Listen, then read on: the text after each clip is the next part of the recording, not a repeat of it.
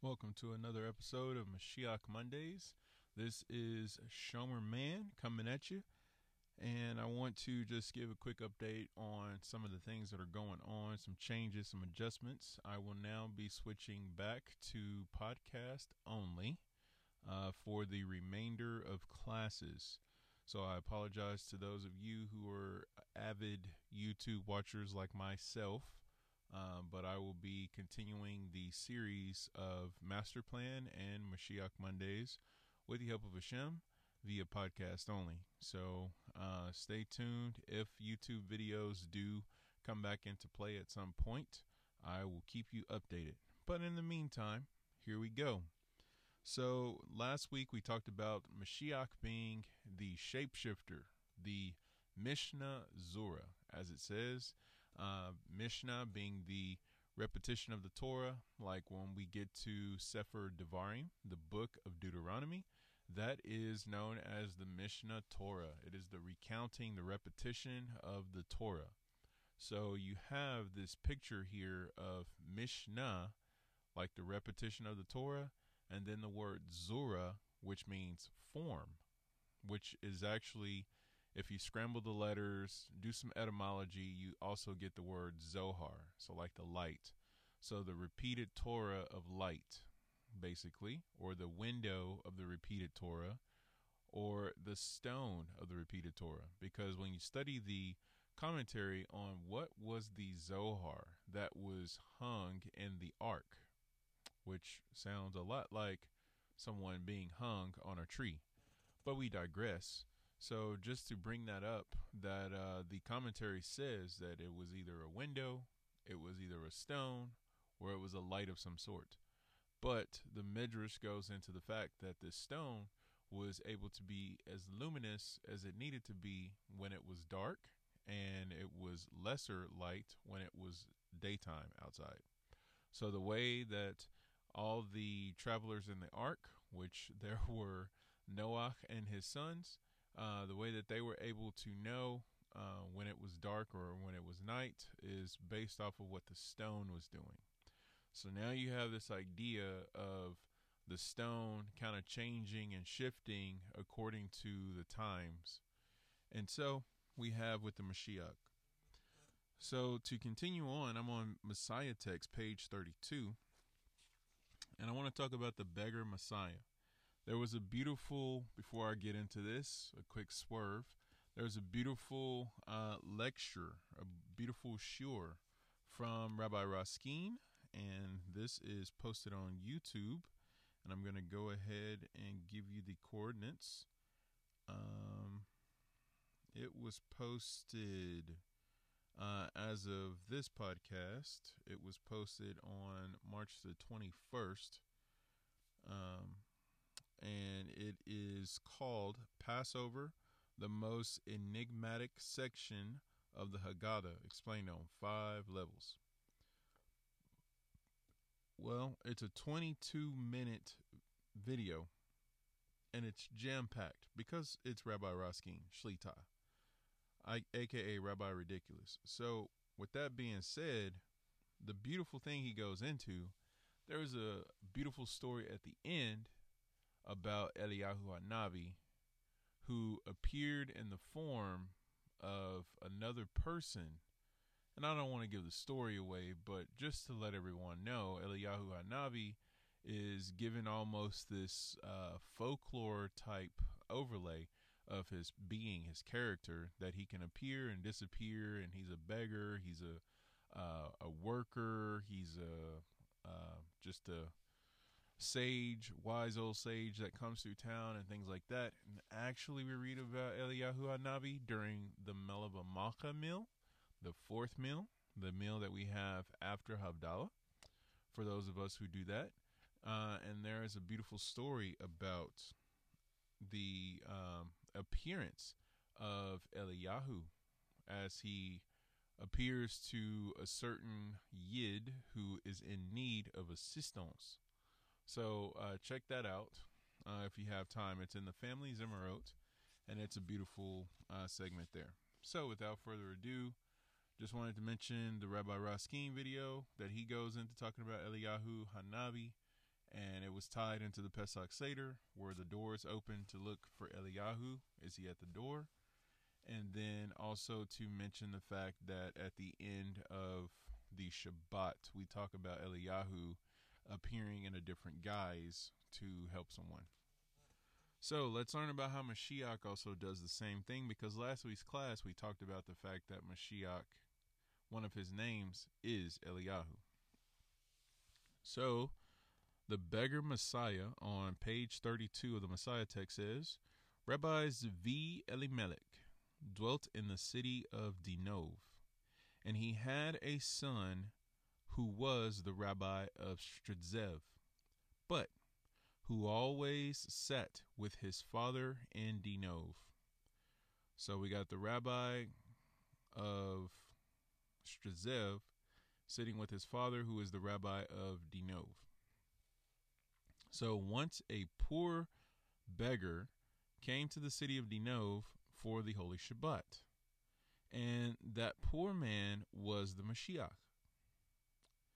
He went to the ru- he went to a ruinous house, for they did not let him enter a respectable lodging. Now think about this in the light of Mashiach going to the quote unquote not respectable housings of, you know, sinners, tax collectors, and whatnot specifically Zacchaeus. And this was in the region near Jericho, which was just kind of like, why did you go all the way there to talk to that gentleman? But anyway, it goes on to say, he left his things with a poor baker whose boys plagued him very much. On the Shabbat, the boys chased after him at the time of prayer, so that one could not pray. At the outgoing of the Shabbat, aka Havdalah, the rabbi of Stridzev invited his Hasidim to the meal, ushering out the Queen Shabbat, the Queen Sabbath. This is the Mel of a meal. It says, and the aforementioned poor man also came with them to the meal. And there too the boys made fun of him and also plagued him. And when the rabbi of Stridzev saw this, he arose and said to the poor man, Go, please. When the rabbi of Stridzev saw this, he arose and said to the poor man, Go, please, to Rabbi David Rees. He too is having a rich meal ushering out the queen, and there you can eat and drink to your heart's desire. But he answered, My intention is not to eat and drink, but to hear words of Torah. Selah. The rabbi of Stridzev thereupon rose and drove him out, and drove him from his house, lest he cause them a disruption in celebrating the ushering out of the queen. See, this is why we have to be careful who we are who we think we're talking to and dealing with as personalities and also how we're treating other people. You know, the writer to the Hebrews said that, you know, when you practice hospitality, you could be actually entertaining angels. Well, case in point, uh, how about the angel of all angels, Mashiach? So, going on, so the rabbi of Stridzev was like, You have got to get out. Not to mention, remember, it says that the rabbi of Dinov had a son who was the rabbi of Stridzev, but who always sat with his father in Dinov. So, this rabbi of Stridzev is in his father's house in Dinov, and he is kicking out this beggar this poor man, and this poor man happens to be the Mashiach. Says, going on, while they sat at the ushering out of the queen, the rabbi of Dinov was already asleep, and his son, the rabbi of Stridzev, locked the door from the outside. After they ate, the rabbi of Stridzev said, Let us recite Birkat Hamazon, grace after meals for I must go to open the door. Now, says the Rabbi Adino was already asleep, and his son Rabbi Shazev locked the door from the outside. So the door was locked from the outside, right? So after they did Birkat Hamazon, they wanted to go unlock the door. says, and he went to open the door. He found that the door was locked from the inside as well. And as he tried to open it, he heard that inside the house people were discussing mysteries of Torah. And it came to pass in the morning that he asked his father, Who was there with you? He told him that it was the aforementioned poor beggar, who was Mashiach ben David. When his son heard this, he fell to the ground and fainted.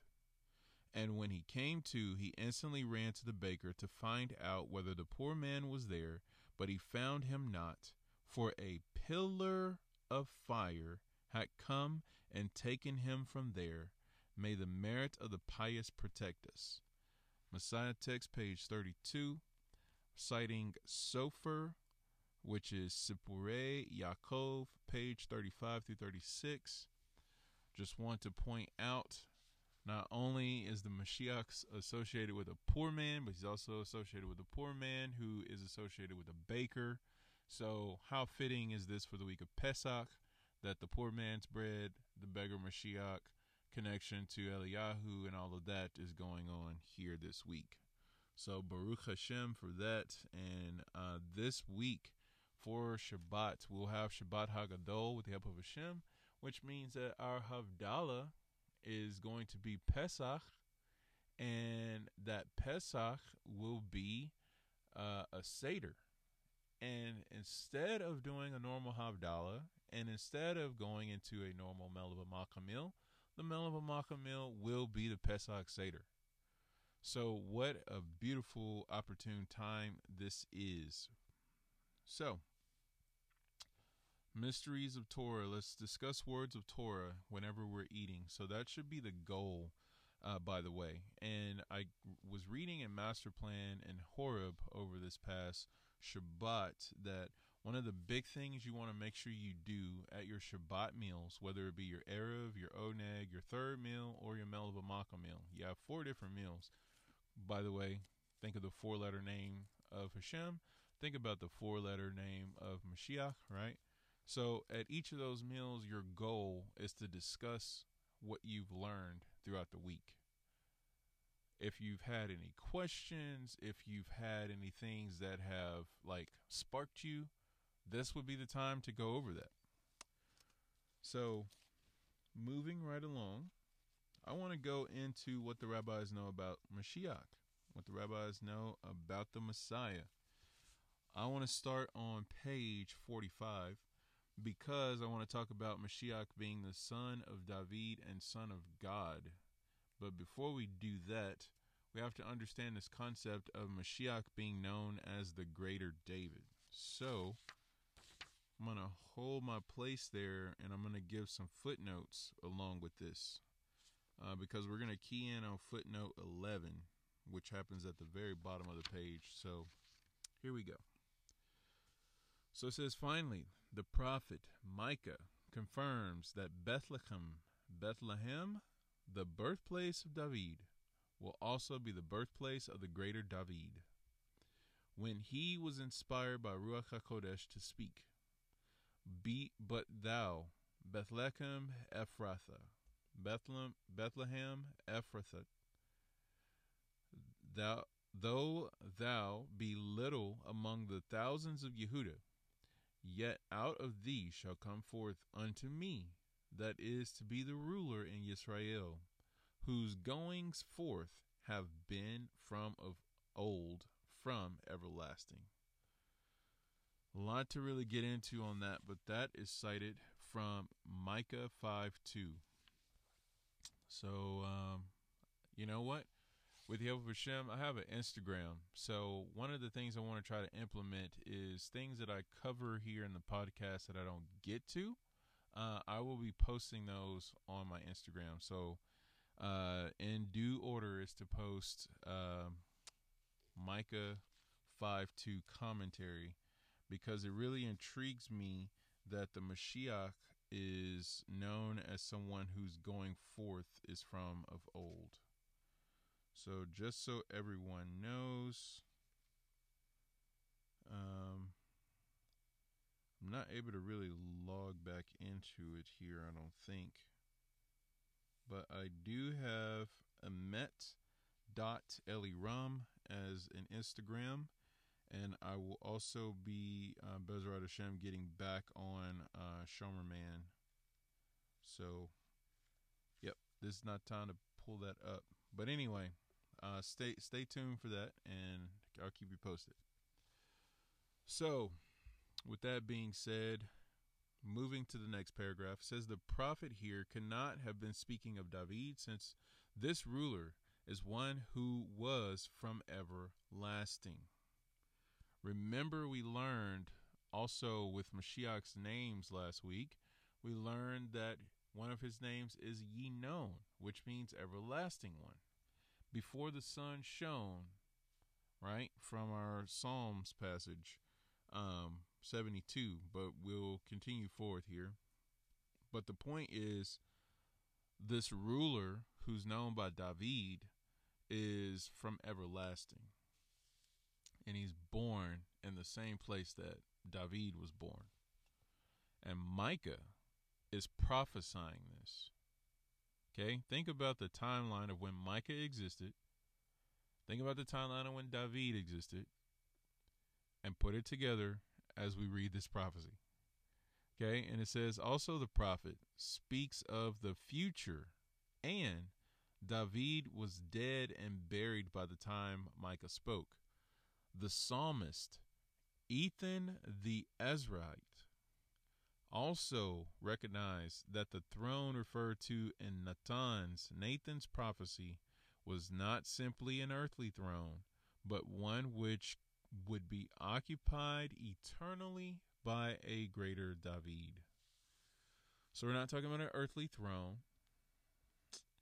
So Yeshua, when he was before Pilate, did he not say his kingdom was not of this world?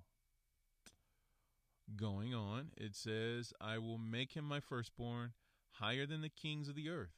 His seed will his seed also I will make to endure forever, and his throne as the days of heaven. My covenant I will I not break, I will not lie unto David, his seed shall endure forever, and his throne as the sun before me. It shall be established for ever as the moon, and as faithful witness in Shemaim, in heaven. That comes from Tehillim, Psalm 89 27, verse 29, uh, verse 34 through 37, and also Tehillim 89 28 verse 30 and verses 36 through 38 in the Hebrew.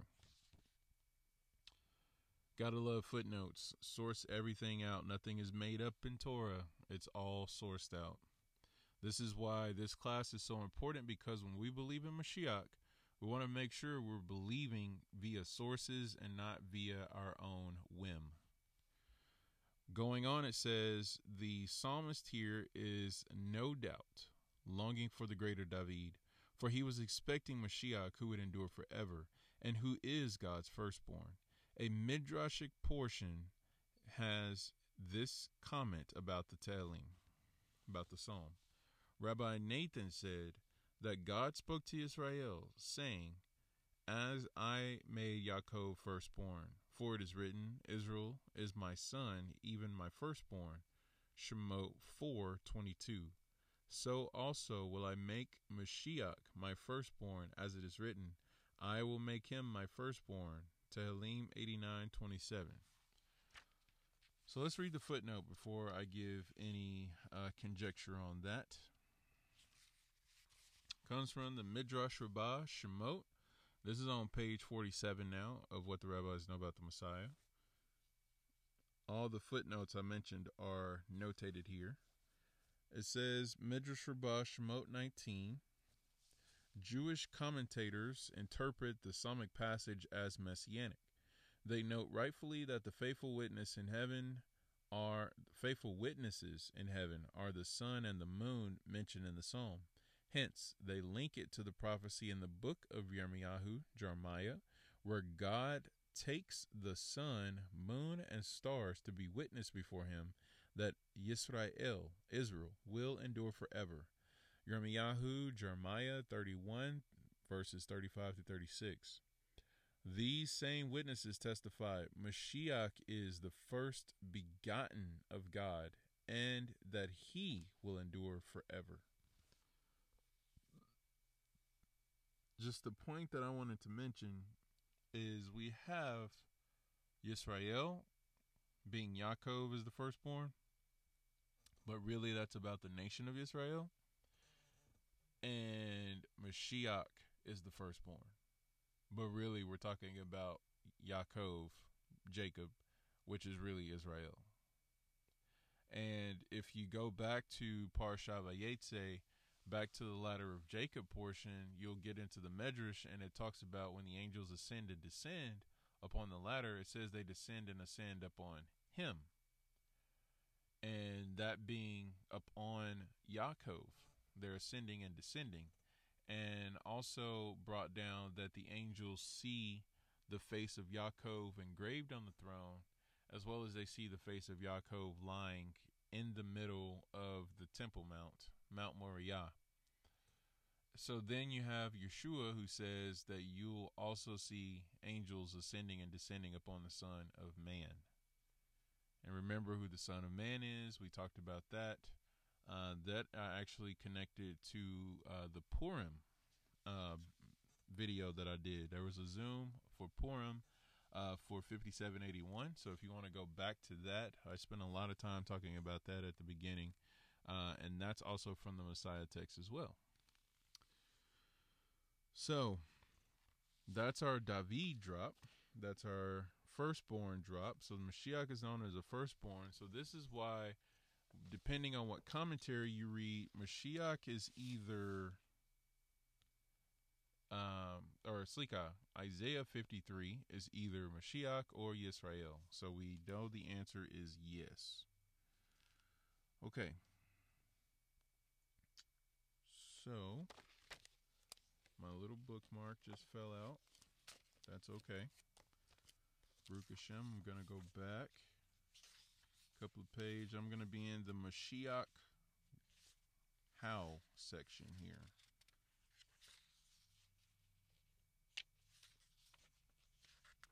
Take a minute to find it. Oh, here we go. Okay. Got to go forward a little bit. I'm going to do a big jump in this section. So because we spoke about the Mashiach being from everlasting before creation, things like that. Here we go. So this will be actually our ending uh, section. So I'm gonna go to. Actually, I got one more thing after this. Uh, Tehillim, or wow, Tehillim, a lot to Tehillim, But Mashiach How page 192. So the who, what, when, who, what, why, how, where, when, by who's our author? Chaim Kramer. Okay, it's a Breslev publication. If you don't know, now you know. Page 192 says, we're going to pick up uh, at the first sentence here. Says, Thus began the final two millennia these final 2,000 years that we're currently in. Okay, actually, because I'm curious, I want to go back to the last page. You know what? We're just going to read all of this. Sanhedrin 97a. This is in bold on page 191. The world will last 6,000 years. For the first 2,000 years, the world was desolate. The next 2,000 years are those of the Torah, or those of Torah. The final 2,000 years are the days of the Mashiach.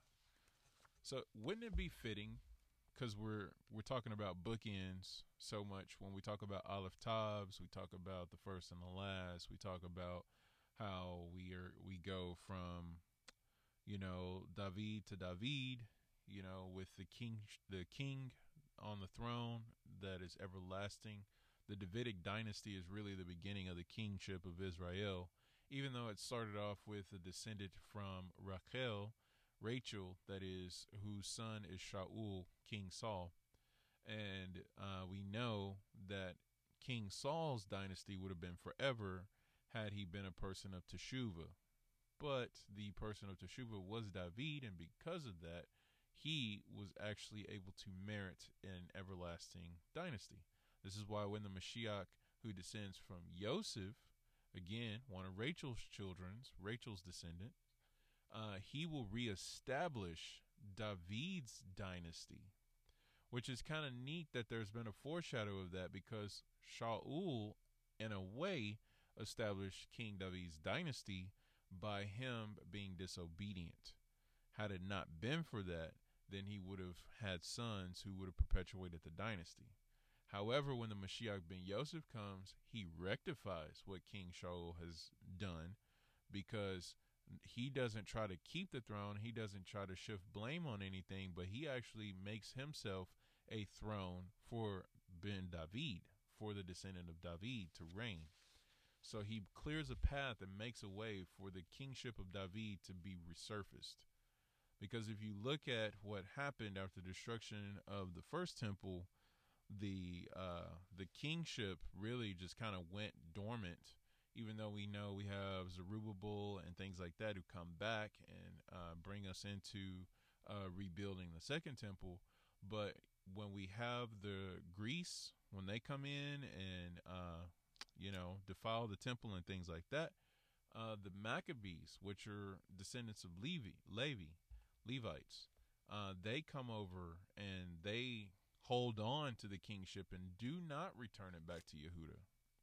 So because of that, uh, there was a horrible end there, and not only that, we really lost our footing because then Rome swept in, and we really just fell prey to a lot of what was going on there because you know Rome came in and they took over and you know they bought positions. They they brought out all the roles of the the priesthood. So with that being said that was the time when Mashiach came and that was the the fulcrum uh, f- fluctuation movement if you will the transition of time periods from the 2000 years of Torah into the 2000 years of the days of Mashiach. So Mashiach came around that time and even on the Gregorian calendar, we know this by the fact of the Anno Domini or the Common Era uh, notation of the time of the years. So there's this pivotal point in history, even on the Gregorian calendar, the non Hebrew calendar. So that means whatever this time frame is, uh, we're looking at dates that are pretty close to the last 2,000 years of our current time count on the Hebrew calendar. So, with all that being said, that means uh, we're in the year 5781 now. So, the year 6000, give or take, a couple of hundred years from now. The crazy thing is, is there is a discrepancy. So we could have that many hundreds of years or less. So we are practically there, basically. And the te- Tekiyat team, the resurrection of the dead, could happen as early as two to three hundred years before uh, the end of the six thousand years. So, what are we expecting? What are we asking for? What are we yearning for? Because we're in the time, we're in that zone. Uh, if you don't believe me, because I'm not sourcing things out and because that sounds really crazy, why don't you check in with Rabbi Anava Shlita or Rabbi Pinchas Winston Shlita? Uh, they both talk about Yemos HaMashiach a lot and really get into the sources about Mashiach is late, he should have been back, all these kinds of things. So they don't say he should have been back. They should they say he should have came by now. But for those of us who know Hebrew, we sing in the Birkat Hamazon, Yavo Verina Nosea Lumotav, he shall return a bearer of his sheaves. uses Yavo. And Yavo is actually the word for come. But it's also apparently in the Birkat Hamazon the word for return. So what is that? And just another one, uh, the time has come or the time has returned. Um, and the Yadid Nefesh, the beloved of the soul blessing that we recite on Shabbat.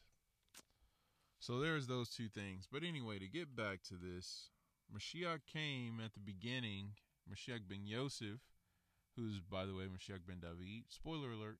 Um, he came at the beginning of this epoch that we're in for the days of Mashiach and will return, whether earlier or at the end. That's up to to Hashem. That's up to are we praying? Are we asking? Are we putting ourselves in the position for that to happen? Because you know we have to create a vessel for the blessings of Hashem, the ultimate blessing of Hashem, which is Mashiach. We have to create a vessel for that. You know, if we're not being aware of hastening the day, hastening the arrival, there's a whole section about hastening the end in the Messiah text. And it's not a this apocalyptic horrible destruction thing, though the longer we wait, the more it gets there. Yeah, you want asteroids, you want zombie apocalypse, you want uh, horse-sized hornets coming at you with no rider. Um, yeah, Go ahead. Just wait. Just sit back and try to preserve your life. Because we know what Mashiach Yeshua says if you try to save your life, you will lose it. But lose your life for my sake, and you will find it. So, enough of that. Page 191 in the Mashiach How section says, This world as we know it was created to last for 6,000 years the first 2,000 years, the world was desolate, for it was without Torah, without spiritual direction. The patriarch Abraham was 52 years old when the when the world turned 2000. Wow. So we got Abraham turning 52. This makes me think about the comment to Mashiach when he says, Before Abraham was, I am. And then the people are like, But you're not even yet 50. So 52, by the way, is the gematria of Ben, which is son. So just looking here, that when Abraham turns the age of the gematria for son, that was when the world turned 2000, and that was the beginning of Torah. And then not only that, we have the the introduction of Torah worldwide from a mountain known as Mount Sinai. So, you know, we span that time frame there, and then we span all the way up to the time of the days of Mashiach. So from Abraham through Mount Sinai, through all the king dynasties and all that into the beginning of the Roman exile, we have the 2,000 years of Torah. And then from that time period of Roman exile to where we are today, this is the days of Mashiach, and we're coming to a close.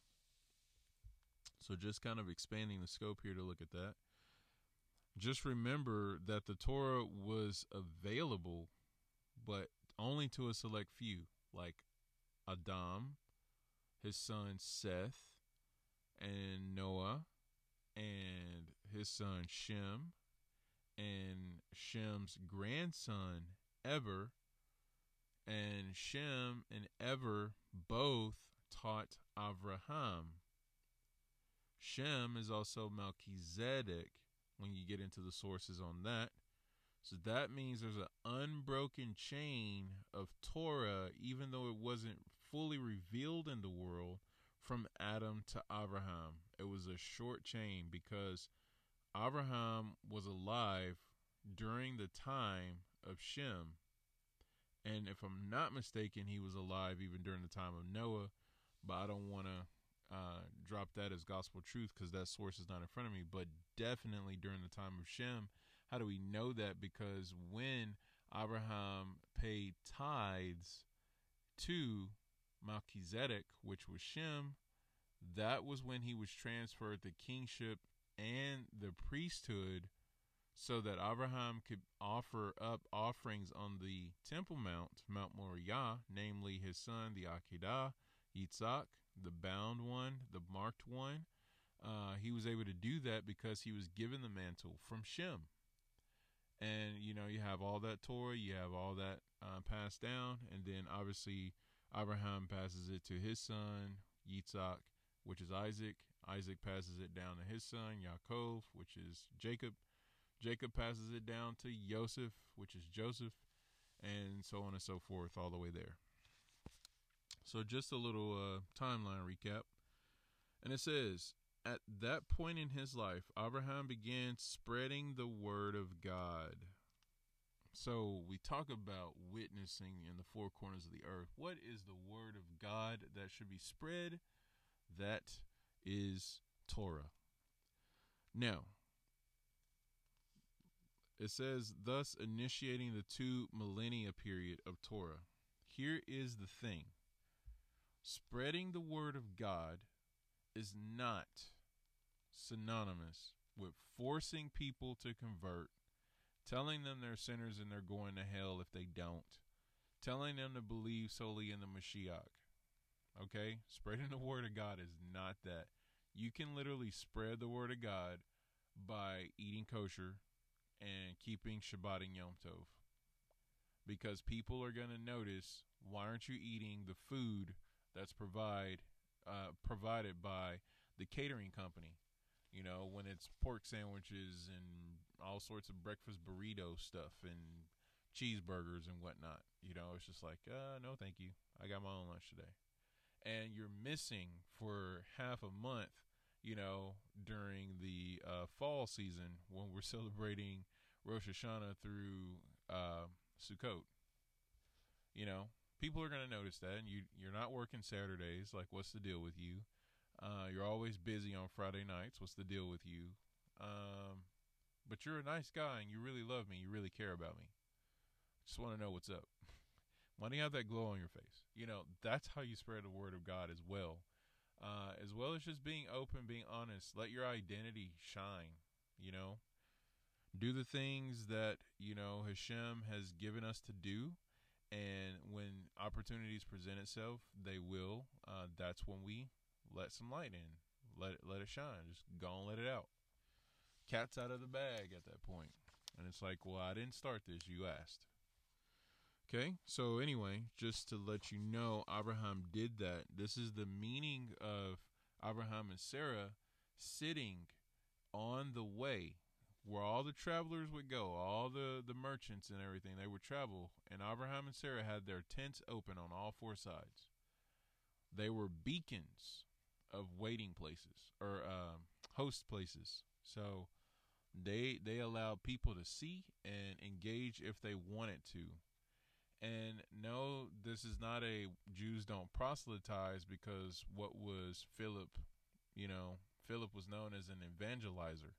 He was outside the chariot of a eunuch who was trying to figure out a passage of Tanakh, you know, and what was uh, all the accounts and acts where the the Talmidim were traveling all over the place and the Shliachim were being sent out, you know, well, these things happen because as people traveled, there began to be the word spread like, oh, such and such thing is going on. That's this person. And they began talking to that person who was interested. You know, it's a networking thing that happens organically and it's nothing forced and it's also nothing programmed.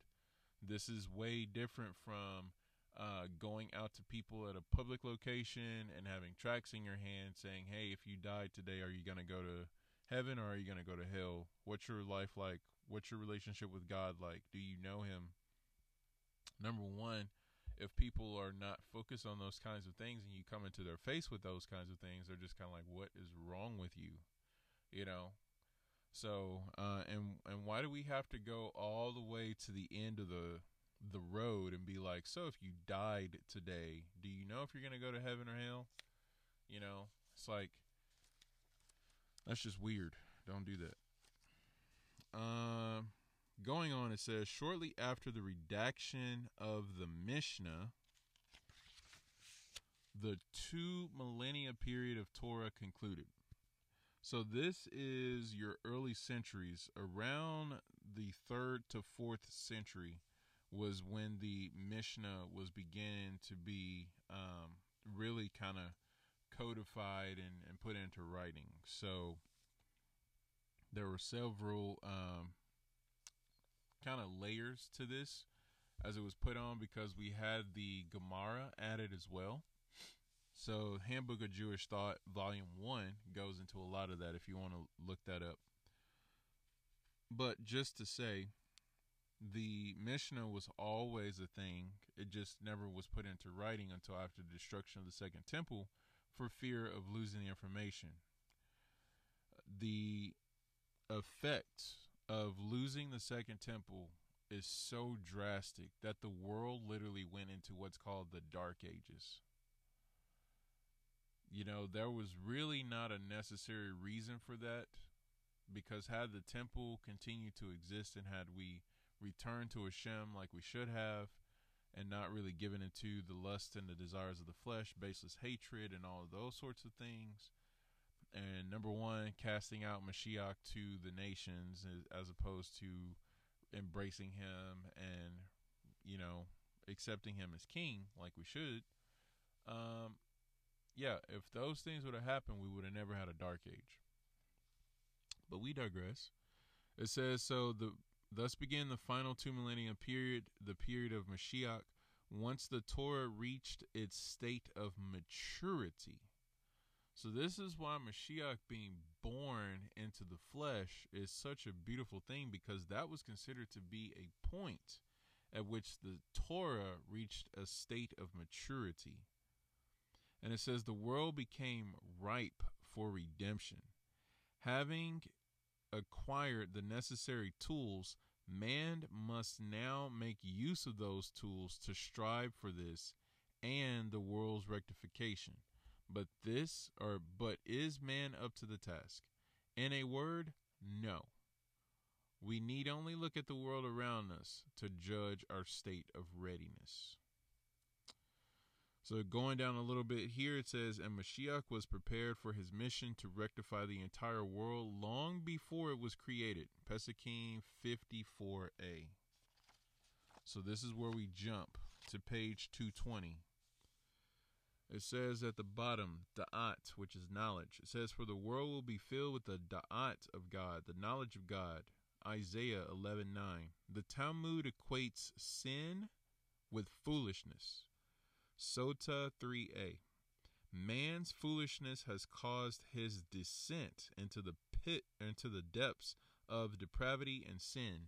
Mashiach is on the level of Keter, which transcends even Bina. As we have seen in part 3, Mashiach has awesome powers to bring people to recognize and serve God don't really want to digress too much, but just to say, especially when I was a part of Edom, a part of the church and Christianity, it was beautiful to see drug dealers and strippers and uh, all sorts of debaucherous type people uh, be broken of those patterns and those lifestyles. Like the foolishness was like just disintegrated. And these people would become God lovers and people lovers and like in a different way because obviously they were people lovers or haters however you want to put it before but just in a weird twisted way. So now you know they're they're going to the assembly and they're they're seeking the word out they're praying and they're they're they change their life you know? Literally people used to shoot and stab people for a living they stop.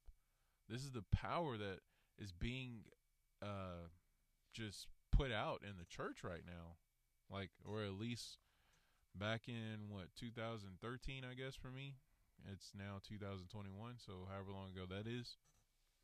But anyway, don't know what's happening now, but just a beautiful thing to think about the fact of the power of Mashiach because we do know the church has found Mashiach. They have the right one. They're just not following him, which is not anything new because even though Mitzrayim had Yosef, how many people became Jewish and kept Torah? You know, there were people who got circumcised, yes, but um, you know, how come the Jews were so different and despised when they got there? You know, now over time and over generations, because how do you think we got the Erev Rav, the mixed multitude, coming out? Probably because of the influence of Yosef a few generations ago. At that from that point in time. But I digress. It goes on to say, as we have seen, part three, Mashiach has awesome powers to bring people to recognize and serve God. Truth, fear, and awe of God, prayer, and the wondrous advice which stems from the Torah of Atik are but some of the weapons which he will employ. But one of the most powerful weapons in Mashiach's armory. I love that because being Shomer Man, all about the armory. Mashiach has an armory, so that's pretty cool. says Mashiach's armory is intellect, the great da'at, the great knowledge that he will reveal. This intellect the knowledge of godliness will spread over all the earth as people begin to search for God. This is one of the biggest things that is a clue that Mashiach has been revealed is that people now have access to God and they search for him even though they may not have a clue and they're being broken of these big big things, you know. Um I think about the fact that Judaism teaches us that we just want to make sure man connects with Hashem. This is why even the Noahide movement is beneficial, even though that's not neither here that's neither here nor there as far as my uh, opinion and uh, support or not goes. But the whole understanding of the Noahide movement is to get people to understand that there is a God, there is a creator, and there is no one like him and that we would be remiss thinking that there isn't a God that exists and that our idols can be elevated above him. So, I mean, just getting to that point. So, even if a person does come to the true faith in God, but yet they worship idols, at least they have true faith in God. And because of that, if they really have that true faith, with, with time, those things will work out because God will and God is faithful. I am a living example of that. I grew up in the church, loved triple double cheeseburgers, loved Xmas. You know, my last Xmas celebration I got to have, I was so bent on getting a tree that I was willing to take it from a children's department at the church. And I would be like, yeah, y'all are giving me this tree to use, right? I'm going to lightly borrow this and I'm going to take it and set it up in my home. Like that's how adamant I was about having a tree that I, I didn't even go out and buy my own. I'd rather take it from a children's department at a church and be like, yeah, I'm going to use this and bring it back. Awkward. But anyway, there's hope because when one truly comes to know God, he does things. He works the heart. These these awesome powers that Mashiach has here, he reveals it. So your question may be, well, then how come all these people who are going to church aren't converting to Judaism? Well, think about the dynamics of what it takes to do that. You know, sometimes you lose your family, sometimes you lose your job, sometimes you know you're you're not able to navigate through the mental psychology and gauntlet that it takes to uh, to stand up to your pastor or to family friends or you know, history in your family that you have to overcome. So, you know, unless a person is really ready to do that and they have support, this is why if you're brand new to Torah and you've overcome so many challenges, this is why it's crucial that you're surrounded with people who encourage as opposed to discourage and people who equip you as opposed to whip you gotta take it easy. Even a Jewish child has 20 years to get this thing together. Why do you think, as an adult, you can do anything less or you can do anything better than that? So, selah because I'm I'm pretty sure it's harder to deprogram and relearn as opposed to just learning. Ask me how I feel about that, I guess. But anyway, it says so the knowledge of God will spread over all the earth as people begin to search for God. As foolishness is rejected and the search for the word of God spreads. This is why it's important to understand people searching for God and really Rabbi Google having to work hard these days. So many people are tuning into Zooms and uh, lectures from rabbis all over the world, you know, and so this is why this is important. This is Mashiach. It says, This is the ingathering of the exiles. I'm skipping a little bit.